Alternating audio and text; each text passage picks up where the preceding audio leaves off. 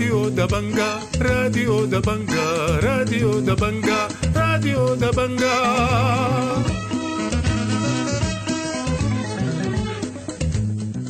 أعزائي المستمعين السلام عليكم. أحييكم وأقدم إليكم نشرة الأخبار ليوم الأربعاء الموافق 5 شهر 7 سنة 2023 برنامجنا يشتمل على نشرة الأخبار مع برامج أخرى متنوعة لكن في البداية وكالمعتاد نبدأ فقرات برنامجنا بنشرة الأخبار والبداية بالعناوين.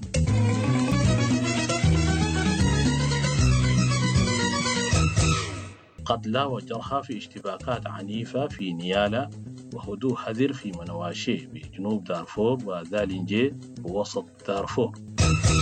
تجدد المعارك العنيفة في أم درمان وبحري والدعم السريع يعلن عن إسقاط طائرة حربية في بحري الميليشيات تواصل استباحة كتب بشمال دارفور والأمم المتحدة تكشف عن مقتل 28 لاجئ في الحرب الدائرة.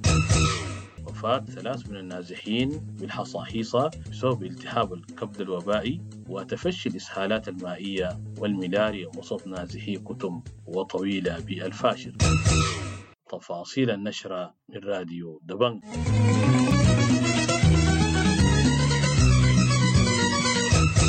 قتل وجرح عدد غير معروف من المدنيين والعسكريين يوم الثلاثاء إثر تجدد الاشتباكات العنيفة بين قوات الدعم السريع وقوات الجيش السوداني في أحياء شمالي مدينة نيالا عاصمة ولاية جنوب دارفور.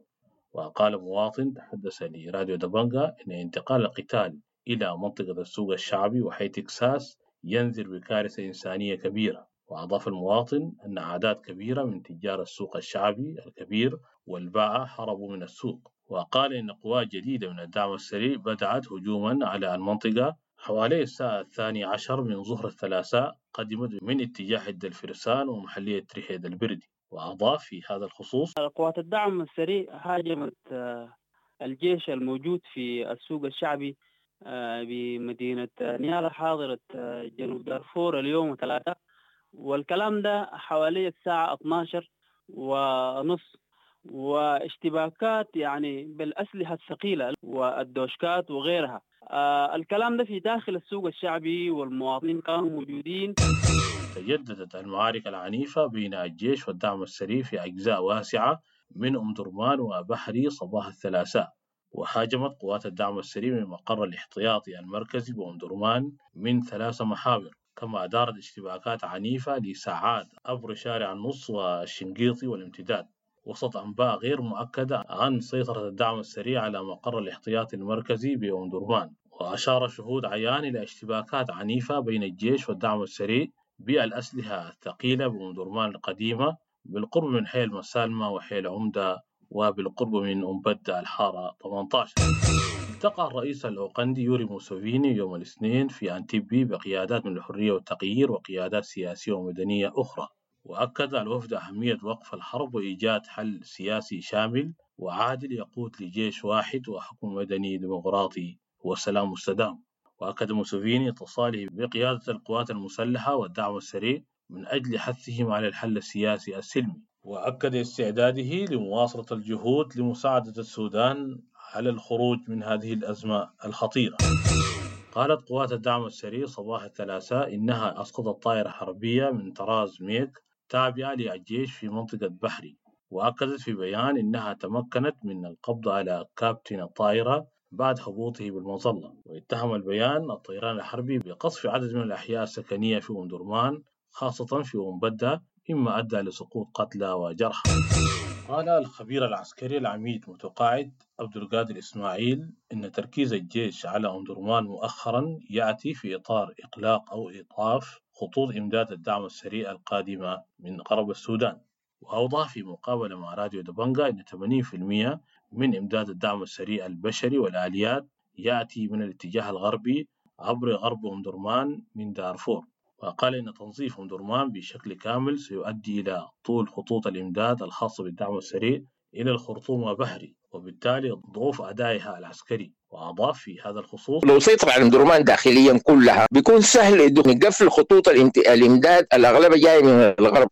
الغرب اللي هو شنو؟ المنشأة الإمدادية الواسعة للدعم السريع مثلا. يعني الدعم السريع الأفراد آه، لو عنده آليات عنده حاجة كلها بتجي داخلة من غرب ام درمان غالبا. يعني غالبا بتجي بالطرق. أتوقع الخبير العسكري العميد متقاعد عبد القادر إسماعيل استمرار المعارك بين الجيش والدعم السريع لفترة أطول وستؤدي إلى أضرار أكبر لأن المعركة تدور في المناطق السكنية. وقال إن مساحة الخرطوم تبلغ 27 ألف كيلومتر مربع وهي مأهولة بالسكان والبنيات التحتية. وإن حسم المعركة وتنظيف الولاية بشكل كامل يحتاج لعدد كبير من الجنود وأضاف في هذا الخصوص. داخل المناطق السكنية تتساوى القوه نوعا ما يعني قد تطول.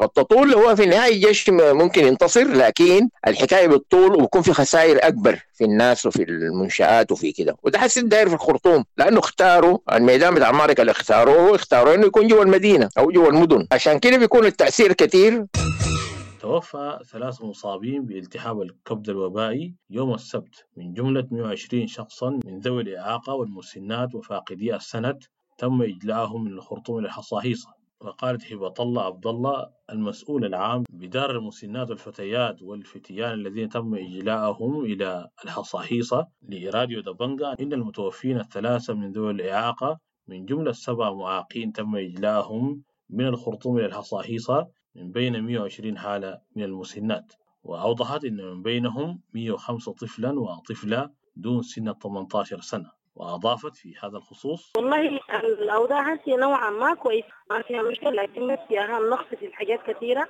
ما في التزام من جهة معينة. كل ذا اللي حاجة بيمشي فيات هم الثلاثة بس اللي توفوا ديل ما في غيرهم.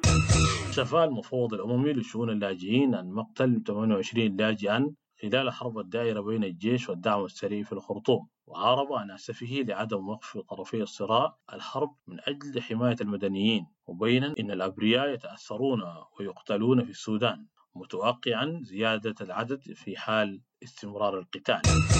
عاد الهدوء الحذر إلى منطقة منواشي التابعة لمحلية مرشينغ بولاية جنوب دارفور بعد المعارك التي شهدتها المنطقة الأسبوع الماضي بين الجيش وقوات الدعم السريع. وقال مصدر لراديو دبنجا إن الجيش انسحب من قاعدة منواشي بعد المعركة وانتشرت قوات الدعم السريع في المنطقة. وأوضح أن النازحين بدأوا العودة التدريجية إلى منواشي من المناطق التي نزهوا إليها مبينا أن بعض الشاحنات والباصات السفرية تواصل مرورها عبر منواشي إلى بقية المناطق. شهدت مدينة زالنجيه هدوءا نسبيا ولم تحدث أي مناوشات بين الطرفين الجيش والدعم السريع خلال يومي الأحد والاثنين واتهم مصدر قوات الدعم السريع بمنع عملية تزويد مولدات شبكة الاتصالات بالوقود بمدينة زالنجي. وقال لراديو دبنجا أن شبكة الاتصالات عادت يوم الاثنين لمنطقة روكيرو لمحلية الشمال جبل مرة بعد انقطاعها قبل أيام وأضاف ما زالت عملية توافد نازحي مورني إلى زالنجي مستمرة رغم شح المياه والأدوية والمواد الغذائية داخل مدينة زالنجي. شكى مفوض العون الإنساني بولاية شمال كردفان من عدم التنسيق مع اللجنة العليا لمعالجة الأوضاع الإنسانية لإغاثة المتضررين من آثار الحرب الدائرة بالخرطوم وشدد دكتور طارق في تصريحات صحفية بأن عدم التنسيق مع اللجنة العليا برئاسة وزير الشؤون الاجتماعية الدكتور أحمد آدم بخيت تسبب في فقدان لشاحنات ولنسبة كبيرة من الإقاس الموجه لمتضرري الأبيض. قال العمدة صالح حسن عمدة مدينة الجنينة الذي فر إلى مدينة أدري التشادية إن استهداف المواطنين على أساس إثني لا يزال مستمرا بالجنينة وأشار العمدة صالح في مقابلة مع راديو دبنجا إلى استمرار استهداف المواطنين على أساس الإثنية واللون. وأوضح أن هناك أعداد كبيرة من المواطنين في أعداد المفقودين منذ اندلاع الحرب وإن عدد كبير من أفراد أسرهم وصلت إلى أدري ولا يزالون في أعداد المفقودين. وأكد العمدة صالح حسن عمدة مدينة الجنينة إن عدد جثث القتلى لا تزال متناثرة في الطرقات وأضاف في هذا الخصوص. الآن المدينة فيها كميات كبيرة جدا جدا موتى بالذات السينية كشاها بتاعت البرهانية القابة وعندك جنب المستشفى هناك ضربوا ناس كميات كبيرة جدا حتى جزء منه وقفوا وادي كجا للآن وادي كجا ده طفهم في جثث في شارع أدريد لغاية أدريد بالمئات وللآن ما تم سترتهم. حتى كان لما الناس مارجين من الجنينة ترى في الشارع القرى العربية بطلوا برشاشاتهم أطفال صغار بضربوا الناس ده لا بقلوا مرة لا بقلوا تاج وأكد العمدة صالح حسن عمدة مدينة الجنينة لراديو دبنجا استمرار تدفق اللاجئين إلى مدينة أدري التشادية فارين من الجنينة أو سرف أمرة أو سيسي وحتى من زالينجي بولاية وسط دارفور بسبب تردي الوضع الأمني. وأشار في مقابلة مع راديو دبنجا إن مسلحين يحملون قوائم بأسماء ناشطين ومهنيين وتجار وقيادات أهلية يتجولون من منزل إلى آخر في أحياء مثل السلام والشاطئ بالجنينة بهدف تصفيتهم. وأضاف الأمد صالح حسن عمدة مدينة الجنينة في هذا الخصوص. حي الثورة والتضامنات والزهور والكفاح رحلوا تماما من أحيائهم وتم حرق بيوتهم ومنازلهم ونهب ممتلكاتهم. حتى الموتى ما كان كان ناس رفعوهم. بعد ذاك فترة الحيين وثلاثة عندك الامتداد والسلام والرياض. الأحياء الوحيدة فقط المدارس برضو فقدت كلهم ممتلكاتهم والجمارك وأحياء الجبل ككل. يعني كل الناس ده مروا وما ما في زول موجود الآن. تشهد مراكز إيواء النازحين الجدد بمدارس تنباسية الجنوبية والأمل في الفاشر تفشي للإسهال المائي والملاريا مع صعوبة في الحصول على الغذاء والماء.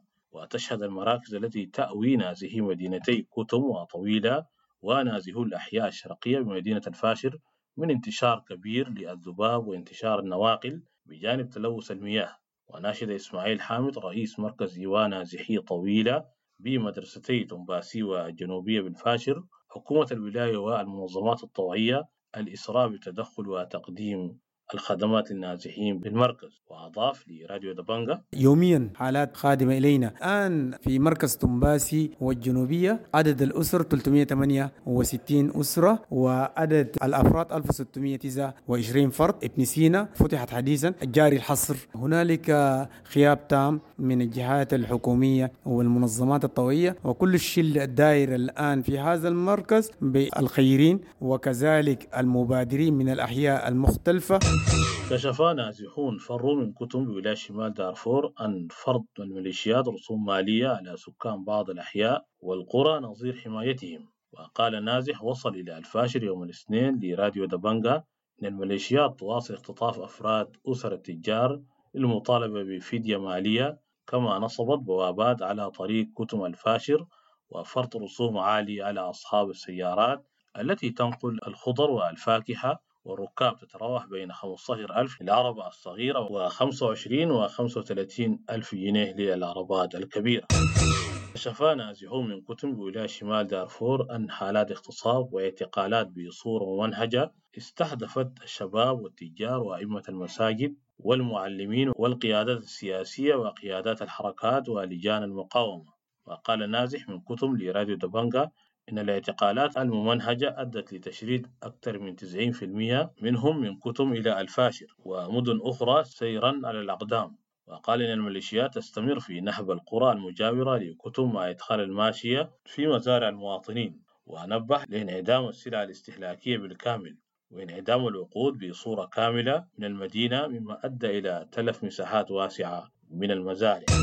الخبر الأخير في النشرة. قادر الفوج الأول من حجاج ولاية كسلة ميناء جدة الإسلامي متوجها إلى ميناء سواكم بعد الانتهاء من مناسك الحج بالأراضي المقدسة يوم الاثنين. هذا وشهد وزير الشؤون الدينية والأوقاف مقادرة 245 حاجا وحاجة من كسلة كأول فوج عن طريق ميناء جدة الإسلامي في رحلة العودة إلى السودان.